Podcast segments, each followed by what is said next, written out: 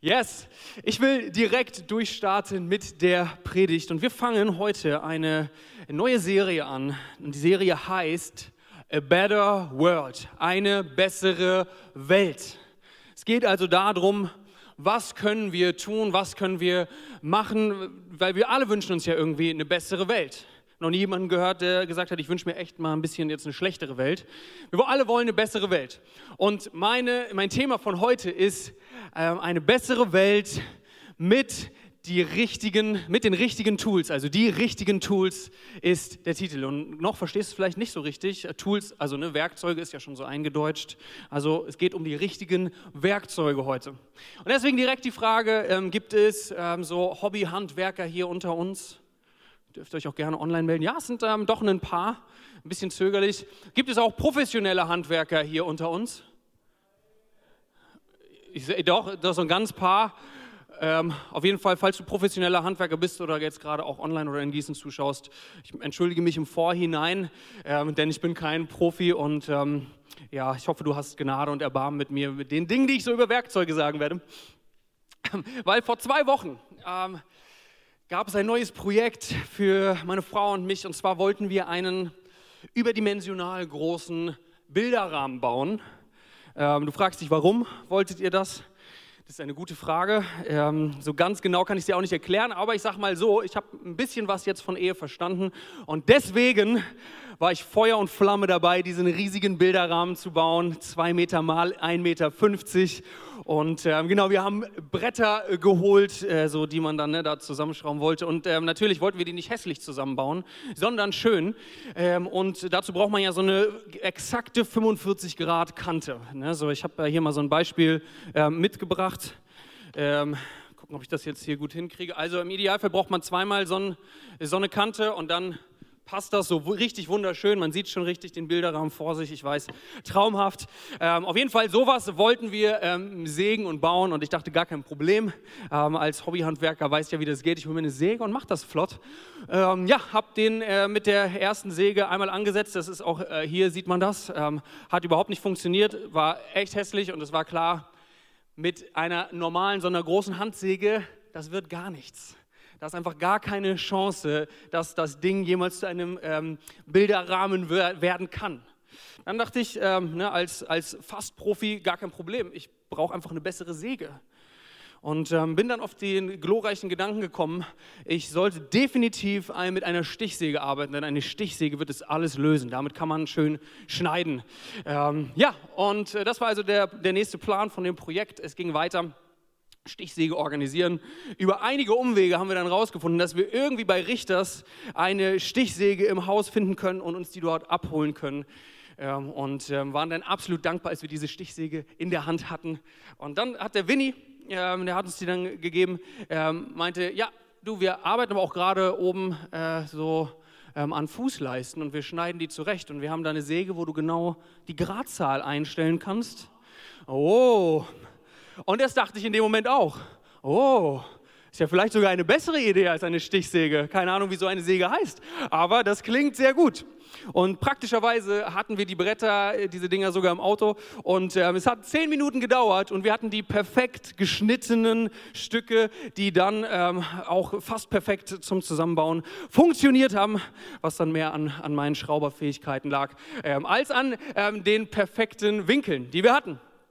Und dann waren wir sehr, sehr dankbar, ne? weil was für ein Zufall, Zufall, dass wir genau ähm, zu dem Zeitpunkt, als wir diese Schnitte haben wollen, irgendwo hingefahren sind, wo Leute waren, die mehr Ahnung hatten und die das richtige Werkzeug auch noch da hatten, ähm, dass wir nicht ähm, einen großen Haufen Brennholz daraus machen mussten, ähm, sondern ähm, diese sauberen Schnitte hatten. Weil das habe ich dann im Nachhinein auch realisiert, hätten wir niemals mit einer Stichsäge, also ich hätte es niemals hingekriegt, dass das irgendwie ansatzweise vernünftig gerade gewesen wäre. Und dann dachte ich, es ist ja eigentlich auch interessant und ist auch ein bisschen so ein, auch ein Bild für unser Leben. Ähm, man will das perfekte Ergebnis, man will das perfekte Ergebnis, aber wenn man das falsche Werkzeug dafür nimmt, dann wird es nichts und dann wundert man sich. Wir brauchen also die richtigen Werkzeuge, die richtigen Tools.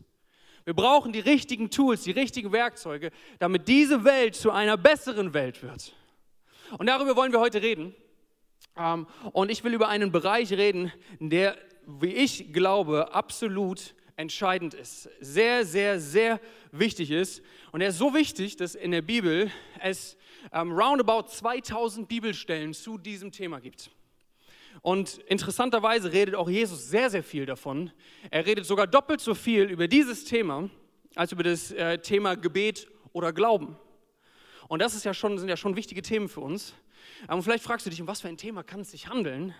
Es ist das wichtige Thema mit sehr viel positivem und negativem Potenzial von Besitz und Finanzen. Vielleicht denkst du jetzt, oh, Besitz und Finanzen, eine Finanzpredigt. Warum bin ich heute Morgen hierher gekommen? Mist. Aber ich lade dich ein, entspann dich, mach dein Herz auf, weil ich glaube, Gott, er will uns nichts wegnehmen, sondern er will uns beschenken. Und er hat, hat absolut viel zu sagen zu diesem Thema. Und ich sage es mal so, wenn Jesus doppelt so häufig über das Thema Besitz und Finanzen redet wie über das Thema Gebet und Glauben, dann glaube ich, sollten wir darüber reden und sollten uns anschauen, was Gott uns zu sagen hat zu diesem Thema, weil es absolut wichtig ist. Und dann wissen wir ja auch weiterhin, wie, wie viel sich in unserer Welt eigentlich um Geld dreht. Ich meine, ne, wir müssen nur in unseren Alltag schauen. Es geht sehr viel um Rechnungen zahlen, um Lohn, Gehälter, ne, Schulden, keine Schulden. Ähm, das ganze äh, Geldsystem dieser Welt, es dreht sich so viel um Geld. Ähm, und zum einen braucht man es irgendwie zum, natürlich zum Leben und zum anderen ähm, ist es auch so eine, so eine, irgendwie so eine scheinbare, ich sag mal zumindest scheinbare Sicherheit für uns. Und dann ist es aber auch noch ähm, ein, ein häufiger Grund, eine Motivation für wirklich schlimme Dinge in unserer Welt. Ganz viele Kriege, ganz viele ähm, Tragödien passieren, weil, weil es um Geld geht. Weil Menschen Geld haben wollen, weil es um Besitz geht, weil, weil, mehr, ähm, weil, weil es einfach darum geht, mehr zu haben. Und ich glaube, da merken wir auch das negative Potenzial von Geld. So, und es geht so viel um Geld und deswegen ist es gut, dass wir darüber reden und uns mal anschauen, was Gott dazu zu sagen hat. Und dann, wie gesagt, es betrifft uns alle. Ich glaube, auch wir alle wünschen uns ja ein auch finanziell abgesichertes, gutes Leben. Ich habe zumindest noch niemanden gehört, der gesagt hat, mal wieder richtig Lust, mir um Geld Sorgen zu machen mal so eine richtig schöne Runde Finanzprobleme und rein in die Schulden. Das wäre jetzt was Gutes. Da hätte ich jetzt Lust drauf für die nächsten zwei Monate. Das ist schön. Habe ich noch nie gehört, ähm, werde ich glaube ich auch nicht hören. Weil wir alle wünschen uns ja ein finanziell gutes und abgesichertes Leben, weil es auch alles, ich sag mal, in gewisser Form viel entspannter und einfacher macht. Ähm, und das Problem an Geld ist, dass es einen sehr, sehr großen Platz in unserem Herzen einnehmen kann. Nicht muss, aber es kann. Und deswegen wollen wir mal direkt mit einer sehr scharfen Bibelstelle von, von Jesus ähm, einsteigen, was er dazu gesagt hat. Ähm, und da steht in Matthäus 6, Vers 24. Niemand kann zwei Herren dienen. Immer wird er den einen hassen und den anderen lieben oder dem einen treu ergeben sein und den anderen verabscheuen. Ihr könnt nicht gleichzeitig Gott und dem Geld dienen. Also scheinbar kann Geld richtig wie ein Gott für uns sein oder in unserem Herzen einen Platz einnehmen, wo eigentlich Gott sein sollte. Und ich glaube, Gott, er hat grundsätzlich gar kein Problem mit Geld und mit Reichtum. Ich meine, wenn es irgendjemanden gibt, der wirklich reich ist, dann ist es wohl Gott. Denn er hat sogar das ganze Materielle geschaffen. Für ihn ist Geld und Reichtum überhaupt gar kein Problem. Er hat auch kein Problem damit, wenn wir Geld und Reichtum und Besitz haben. Das Problem ist, wenn Geld und Besitz uns hat. Das ist, wenn das Problem entsteht, weil dann ist es etwas, was in unserem Herzen passiert. Und deswegen glaube ich, ist es ein Herzensthema. Und deswegen glaube ich, dürfen wir uns auch hinterfragen und mal uns selber checken, wie es in unserem Herz aussieht, was dieses Thema angeht. Weil ich kenne es von mir selbst, dass es auch manchmal schneller geht und manchmal unterschwelliger geht, dass sich so Dinge in unserem Herzen etwas bewegen ähm, und auf einmal vielleicht doch dann, dann Geld und Besitz größer und größer und größer wird. Und man, vielleicht war das gar nicht so geplant. Vielleicht hast du auch schon 20 Predigten über das Thema gehört und trotzdem merkt man, hm, irgendwie ist es vielleicht gut, wenn ich mal mein Herz checken sollte. Das, wenn ich mein Herz checke für diesen Punkt, an diesem Punkt. Ähm, und ich habe drei Werkzeuge mitgebracht heute, die das Ganze etwas veranschaulichen ähm, sollen. Ähm, und diese drei Werkzeuge, sie stehen für Überzeugungen, für ja, der, die Art von Umgang mit Finanzen, für, sie stehen für Perspektiven von, von dem, wie wir mit Finanzen umgehen. Und ich will mal anfangen mit dieser Säge hier. Diese Säge, ich habe sie die, die stumpfe Säge genannt. Das ist die stumpfe Säge. Ich weiß gar nicht, wie stumpf sie wirklich ist. Ich weiß aber eine Sache, ich kann damit nicht gut umgehen und immer alles, was ich damit versuche zu sägen, wird schief und funktioniert nicht. Ähm, vielleicht gibt es Sägenspezialisten hier, die sagen, der hat einfach keine Ahnung. Das mag sein. Für das Bild ist es trotzdem die stumpfe Säge, spielt einfach mit. Ähm, mit einer stumpfen Säge macht es keinen Spaß zu arbeiten. Wenn man mit einer stumpfen Säge arbeitet, das dauert 100 Jahre ähm, und dann ist das Ergebnis wahrscheinlich richtiger Mist. Kein Mensch will mit einer stumpfen Säge gerne arbeiten. Das ist einfach frustrierend. Ähm, und womit ich diese stumpfe Säge vergleichen möchte, ist mit dem Bereich von Nehmen. Mit dem, vielleicht sogar provokanter noch ausgedrückt, mit dem Bereich von Gier. Es gibt ja oft dieses Wort Geld, Gier, gierig sein, immer mehr haben wollen, immer mehr anhäufen, nehmen, nehmen, nehmen. Und die Grundperspektive bei, diesem, bei dieser Säge, sage ich das mal, bei diesem Bereich, ist eine Wahrnehmung von, es gibt nicht genug. Ich habe nicht genug. Und weil ich nicht genug habe, muss ich nehmen und nehmen und nehmen. Und ich häufe an und ich versuche zu horten und ich versuche alles zu nehmen, was möglich ist. Ich habe nicht genug und deswegen nehme ich, was nur möglich ist. In Prediger 5, Vers 9 steht, wer am Geld hängt, wird nie davon genug kriegen. Und wer den Wohlstand liebt, wird immer von der Gier nach mehr getrieben werden. Und auch hier steht nicht, Geld und Wohlstand sind schlimm, sondern es geht ums Herz. Wer das liebt, wer auf einmal nicht mehr aufhören kann, das, das zu nehmen, das ist das Problem. Und er wird nicht glücklich werden. Und ich meine, das, das kennen wir ja, glaube ich, auch, auch alle oder haben es wahrscheinlich schon zigmal gehört, dass auch Geld und Reichtum einen nicht glücklich oder glücklicher macht. Und für mich ist es auch ganz simpel, wenn ich in mein eigenes Leben schaue. Zum Beispiel, wenn ich ähm, gerne ein neues Handy haben möchte. Und das passiert regelmäßig, spätestens wenn mein Vertrag ausgelaufen ist. Und dann wünsche ich mir ähm, ein, ein neues Handy, will natürlich das neueste Handy haben mit, den besten, ähm, mit der besten Kamera, mit viel Speicherplatz, freue mich auf das neueste iPhone und, und steigere mich richtig rein. Und an dem Punkt, wo ich es dann habe, freue ich mich zwei Tage. Und dann stelle ich fest, ist ja genauso ein Handy wie das, was ich davor hatte Vielleicht werden die Fotos ein ganz bisschen besser, aber so viele Fotos mache ich eigentlich gar nicht. Wirklich glücklich hat mich dieses Handy auch nicht gemacht. Es hätte mit dem anderen genauso funktioniert. Aber so schnell passiert das. Man will haben und man will haben und man will haben. Ähm, und ähm, wenn man dann hat, merkt man, eigentlich reicht mir das gar nicht. Ich will mehr haben. Ähm, und das ist echt so ein, ein Kreislauf, der so schnell passieren kann, ähm, der ähm, ja, in unser Herz, in unserem Herzen was macht. Ähm, und man schnell merkt oder so unterschwellig merkt, wie auf einmal dieses, dieses Verlangen nach, nach Besitz, dieses Verlangen nach, nach Geld auf einmal einen großen Platz in einem Herzen einnimmt.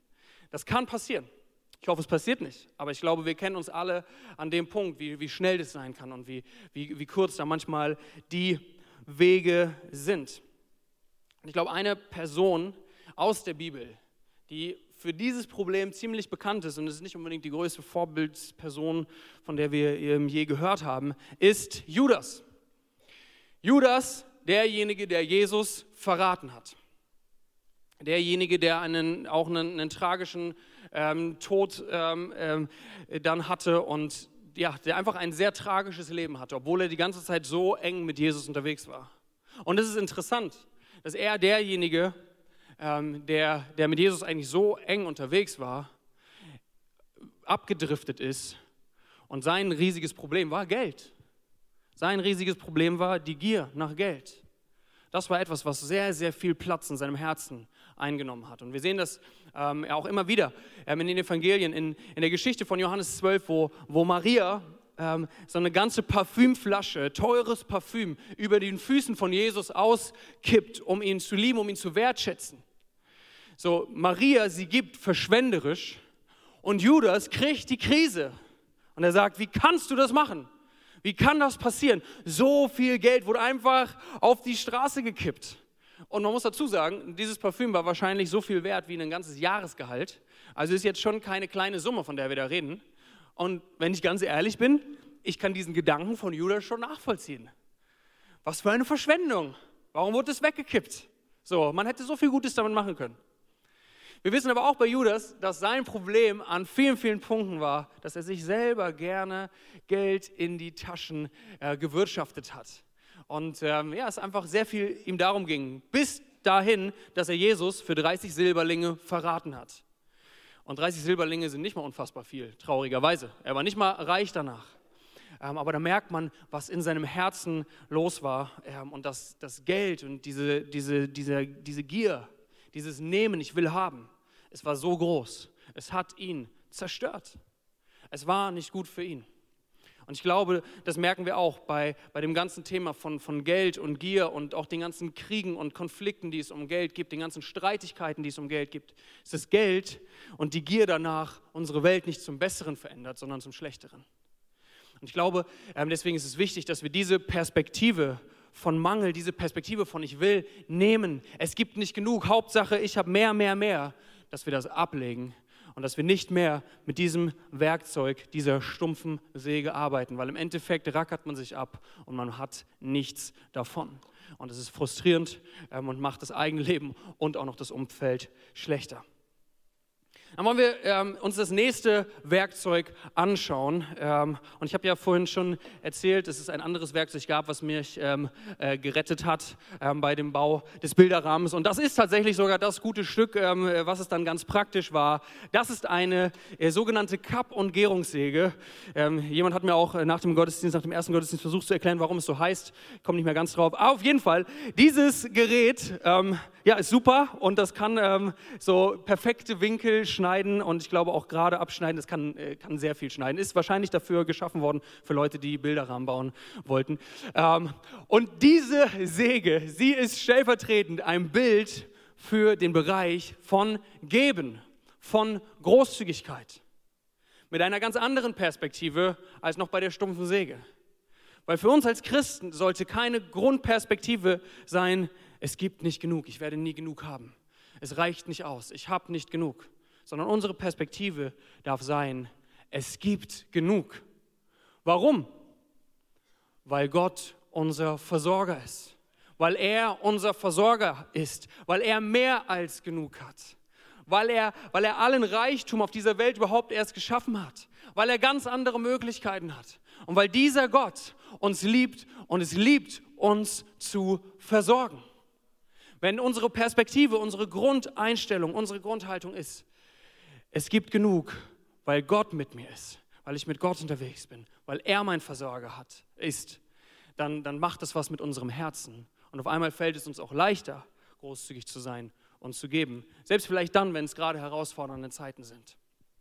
Ich glaube, dass Großzügigkeit und Geben, vielleicht noch mal ein bisschen deutlicher ausgedrückt, es schaltet Gottes Versorgung über unserem Leben in einem besonderen Maß frei. Wenn wir geben, es schaltet Gottes Versorgung in einem besonderen Maß frei. Und es ist unsere Entscheidung. Und Gott wird uns nix, zu nichts zwingen. Gott will uns auch nicht manipulieren, um irgendwie mehr Geld zu geben, sondern er will uns segnen. Er will uns versorgen. Denn er ist unser Versorger. Und nicht nur profitieren wir selber davon, weil wir merken, Gott ist unser Versorger, sondern ich glaube, wir merken auch, wie gut es unserem Umfeld tut, wenn wir großzügig sind und wenn wir geben. Ich glaube, ich muss keinen von euch fragen ähm, oder, oder abschätzen lassen, ob man es mag, mit großzügigen Menschen unterwegs zu sein. Ich glaube, jeder von uns mag es, mit großzügigen Menschen unterwegs zu sein. Ich meine, in gewisser Form profitiert man ja eventuell sogar fast davon, wenn Leute großzügig sind und einen einladen zu Sachen. Warum? Weil es eine positive Atmosphäre macht weil, weil Menschen, die großzügig sind, nicht, nicht in erster Linie nur auf sich selber schauen, sondern zu anderen schauen, weil sie Liebe und Wertschätzung praktisch weitergeben. Das macht was. Es macht was mit einer Atmosphäre, wenn wir großzügig sind, wenn wir geben. Und ich glaube, Gott selbst, er hat uns das vorgemacht. Er hat uns vorgemacht, wie, wie großzügig mein sein kann. Gott ist ein Geber. Er hat uns alles gegeben. Er hat uns diese Welt geschenkt, er hat uns unser Leben geschenkt, er hat uns andere Menschen um uns herum geschenkt. Alles das, was wir haben, was wir besitzen, haben wir im Endeffekt von Gott. Er hat uns alles gegeben und er hat einen Herzschlag des Gebens, einen Herzschlag vom Großzügigsein. Und ich glaube, ich glaube, dass wir davon lernen können, dass wir davon lernen dürfen, von diesem gebenden Gott. Wenn wir in, in Lukas 6, 38 schauen, da sagt Jesus, gebt und es wird euch gegeben werden. Ein volles Maß wird man euch in den Schoß schütten, ein reichliches Maß bis an den Rand gefüllt und überfließend. Denn das Maß, das ihr verwendet, wird auch bei euch verwendet werden. Gebt und es wird euch gegeben. Und das finden wir überall wieder in der Bibel. Gebt und es wird euch gegeben. Wisst ihr, das ist, glaube ich, ein, wie soll ich sagen, so ein offenes Geheimnis. Gott, er multipliziert das, was wir geben und nicht das, was wir behalten. Gott multipliziert das, was wir geben und nicht das, was wir behalten. Ganz praktisches Beispiel, auch aus der Bibel, eine Story. Da waren diese tausenden Menschen. Jesus hat sehr lange offensichtlich gepredigt, äh, weil es ist dunkel geworden und alle Leute waren hungrig. Also er hat sich wahrscheinlich nicht an seine 30 Minuten gehalten, sondern es ging um einige Stunden. Und die Leute waren hungrig und es war ein bisschen Drama. So, die Jünger dachten, was sollen wir machen? Die Leute, ne, nicht, dass sie uns verhungern oder Kreislaufzusammenbrüche kriegen. Äh, wir müssen irgendwas machen. Und, und ähm, Jesus hat dann so einen, so einen komischen Befehl gegeben, ja, gebt ihnen einfach zu essen. Und sie haben gesagt, ja, wir haben aber nichts.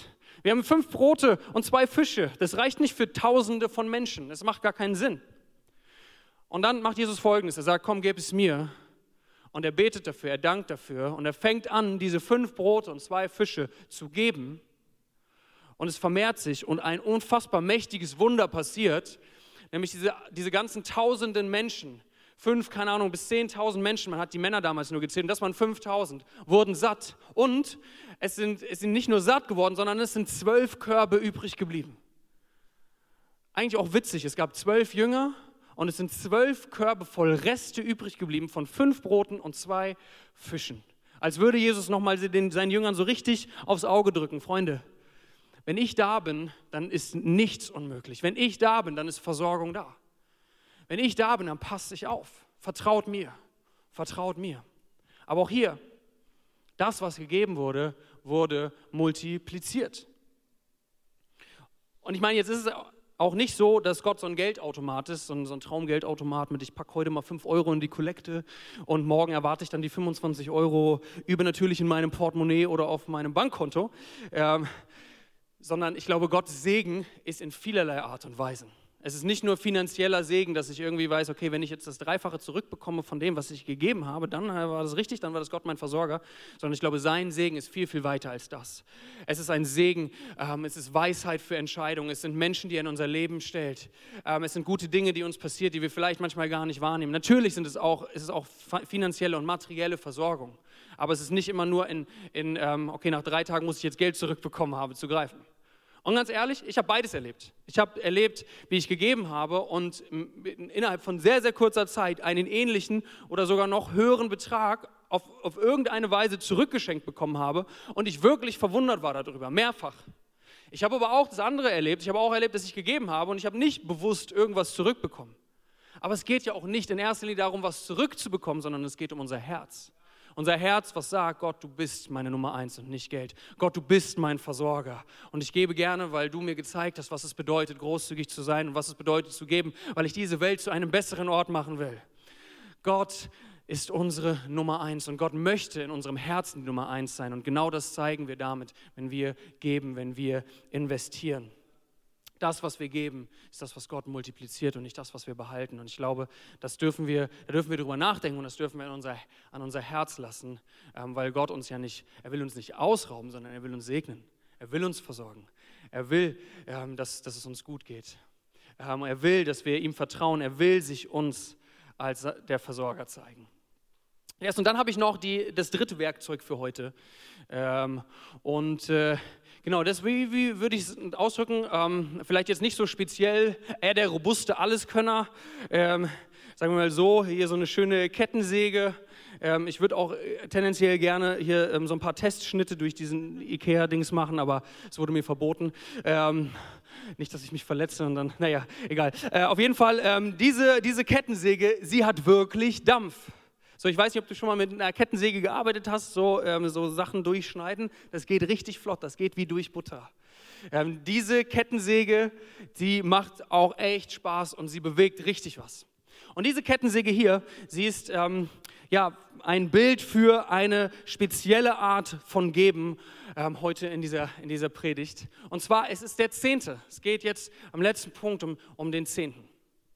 Vielleicht hast du vom Zehnten ähm, schon mal gehört, vielleicht hast du noch nie davon gehört, vielleicht gibst du deinen Zehnten. Ähm, vielleicht ärgert dich auch gerade sehr, dass ich überhaupt das Wort Zehnter in den Mund genommen habe und das hier ausgesprochen habe. Ähm, ich glaube, ähm, da sind sehr unterschiedliche Reaktionen in unserem Herzen, wenn wir darüber nachdenken und ähm, darüber reden. Aber um uns mal alle auf den, ähm, auf den gleichen Stand zu bringen. Der Zehnte ist das, was wir in der Bibel ähm, ja immer wieder finden, ähm, im Alten Testament, aber auch Jesus bestätigt es ganz im Neuen Testament, ähm, dass 10% des Einkommens oder auch eben früher gab es ja nicht nur Geld als Einkommen, sondern auch ähm, äh, ja, sowas wie Getreide und ähm, äh, Rohstoffe, die Leute sozusagen als Einkommen hatten, wurde 10% in den Tempel gegeben, beziehungsweise dann in die Gemeinde für uns heute bedeutet es. Das heißt, ähm, dass die Gemeinde, dass der Tempel damals funktionieren kann, dass die Gemeinde ähm, heute funktionieren kann. So dieser Richtwert, den wir in der Bibel sehen. Ähm, und ich glaube, dass es auch relativ logisch ist, warum dieser Zehnte, warum diese, diese Motorsäge, dieser Alleskönner in unserem Bild ähm, die Welt zum Besseren verändert, ist, weil es die Gemeinde stärkt, weil es die Gemeinde baut. Und die Gemeinde, und das glaube ich, die funktionierende Gemeinde ist die Hoffnung dieser Welt. Warum? Weil, weil Leben dort erzählt wird, weil Menschen, die Hoffnung suchen, Hoffnung bekommen. Weil Heilung passiert, weil Menschen zu Hause ankommen können bei Gott.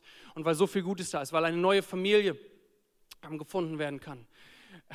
Deswegen, wenn wir dieses Werkzeug benutzen, dann wird es unsere Welt zum Guten verändern. Aber ich glaube auch nicht nur, dass es unsere Welt zum Guten hin verändert, sondern dass es auch für uns gut ist und dass es uns segnet.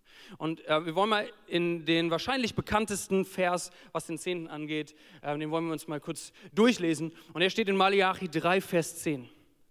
Bringt den kompletten zehnten Teil eurer Ernte ins Vorratshaus, damit es in meinem Tempel genügend Nahrung gibt.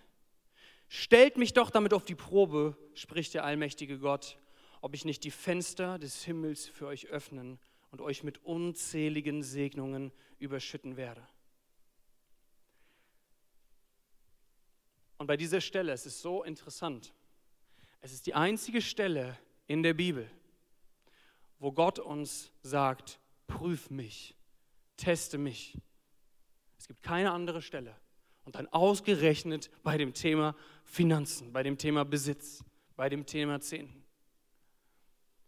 Und ich kann mich noch gut daran erinnern, wie ähm, ich mich damit sehr viel irgendwie dann auseinandersetzen musste. Da erkläre ich warum. Ähm, ich habe früher mal irgendwie ein bisschen den Zehnten gegeben, dann wieder nicht. Ähm, und dann war ich ein paar Monate vor, meinem, vor dem Anfang meines Theologiestudiums. Ähm, und ich habe irgendwie festgestellt, dass das Ganze ein richtig guter Plan ist, aber ich das Geld dafür nicht habe. Ähm, und das hat mich etwas frustriert. Und ich erinnere mich noch, ich saß in, ähm, in meiner Gemeinde dort im Norden und ähm, habe so ein bisschen innerlich äh, einen inneren Monolog mit Gott oder ohne Gott geführt und habe mich darüber beschwert, warum ich das Geld nicht habe und wie das funktionieren soll in den nächsten Monaten ähm, und war frustriert und habe hab eigentlich Gott gesagt, Gott, ey, wie soll das werden? Ey, wenn du willst, dass ich das mache, dann musst du auch gefälligst dafür sorgen, dass ich das irgendwie finanzieren kann. Wie soll ich das, wo soll ich das ganze Geld hernehmen? Das ist doch ätzend.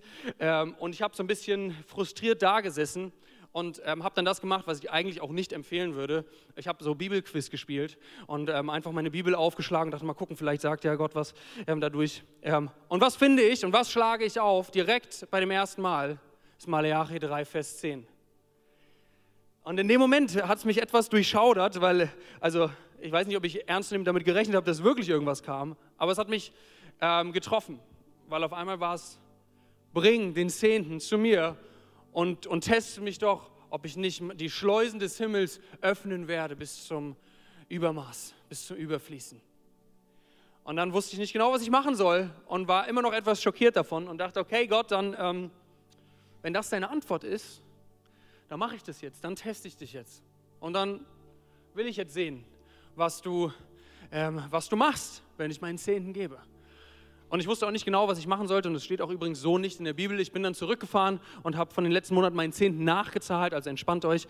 Ähm, und äh, ich äh, habe, das war das Einzige, was mir in dem Moment eingefallen ist, weil ich wollte ja irgendwas machen. Ähm, gut, und ich sag mal, war, sah finanziell auch eh nicht rosig aus. Von daher war es auch nicht schlimm, ähm, dass es dann noch ein bisschen schlechter aussah. Und dann dachte ich, na gut, Gott, dann, dann teste ich dich jetzt. Dann zeig mal, ne, wenn du jetzt hier sagst, dann will ich jetzt auch ähm, das, das sehen und erleben. Und im ersten Moment ist gefühlt gar nichts passiert.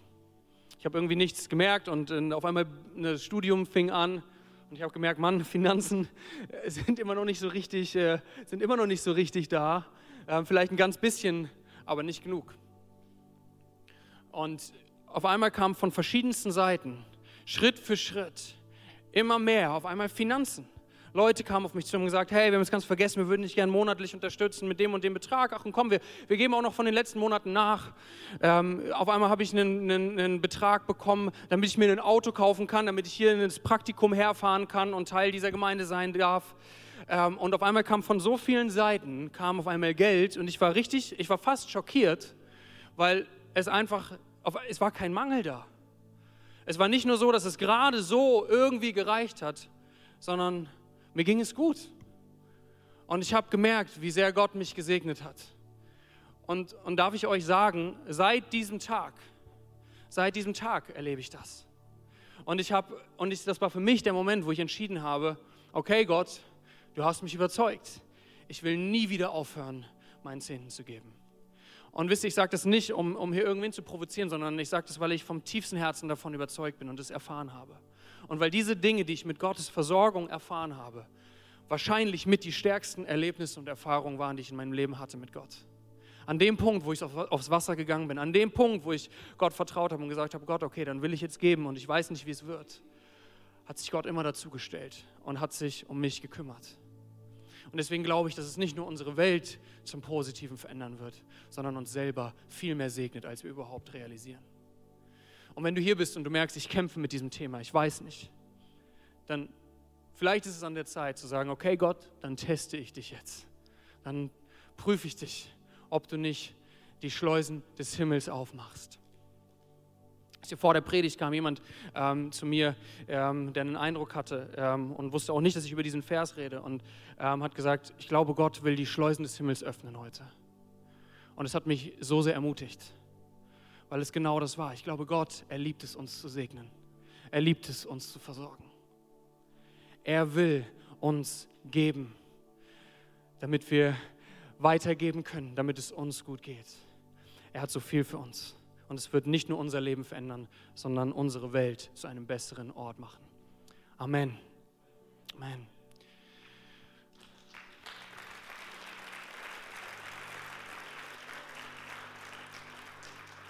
Vielleicht bist du auch hier und du fragst dich,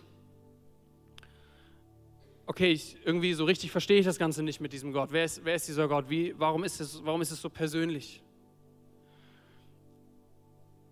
Ich glaube, dass Gott uns so unfassbar liebt, dass er nicht irgendwie weit weg ist, sondern dass er uns nah ist.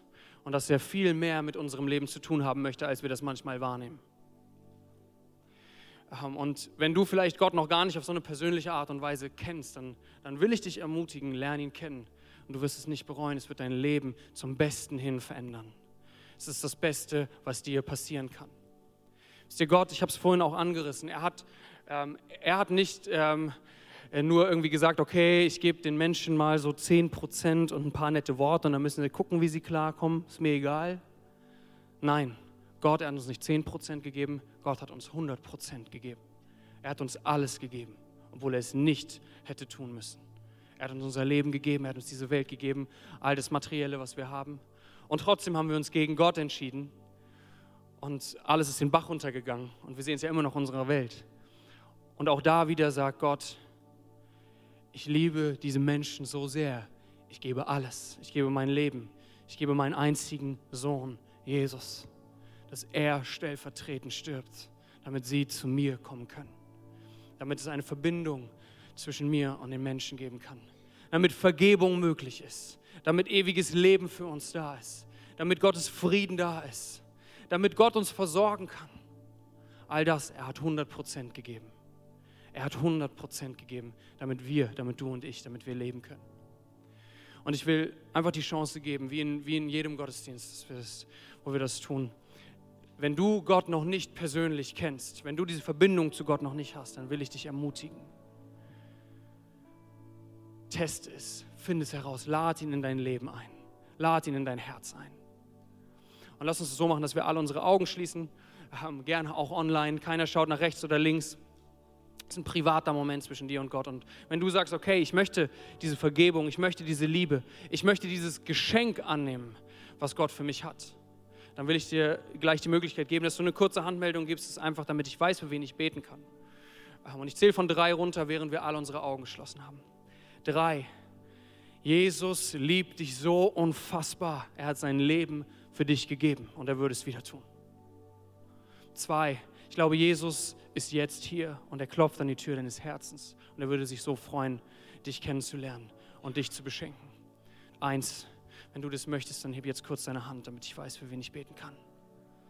Dankeschön. Dankeschön. Dankeschön. Danke. Könnt die Hände wieder runternehmen? Können die ähm, unsere Augen wieder aufmachen und wir wollen gemeinsam ein Gebet sprechen als Familie, was nichts anderes sagt als Gott, komm du in mein Herz, komm du in mein Leben. Ich will dein Freund sein. Ich will mit dir persönlich unterwegs sein. Ich will das ewige Leben haben, was du mir schenkst, diese Vergebung. Und wir machen es so, wir beten es alle als Familie nach für die Leute, die diese Entscheidung getroffen haben, auch für euch online. Und ich bete vor.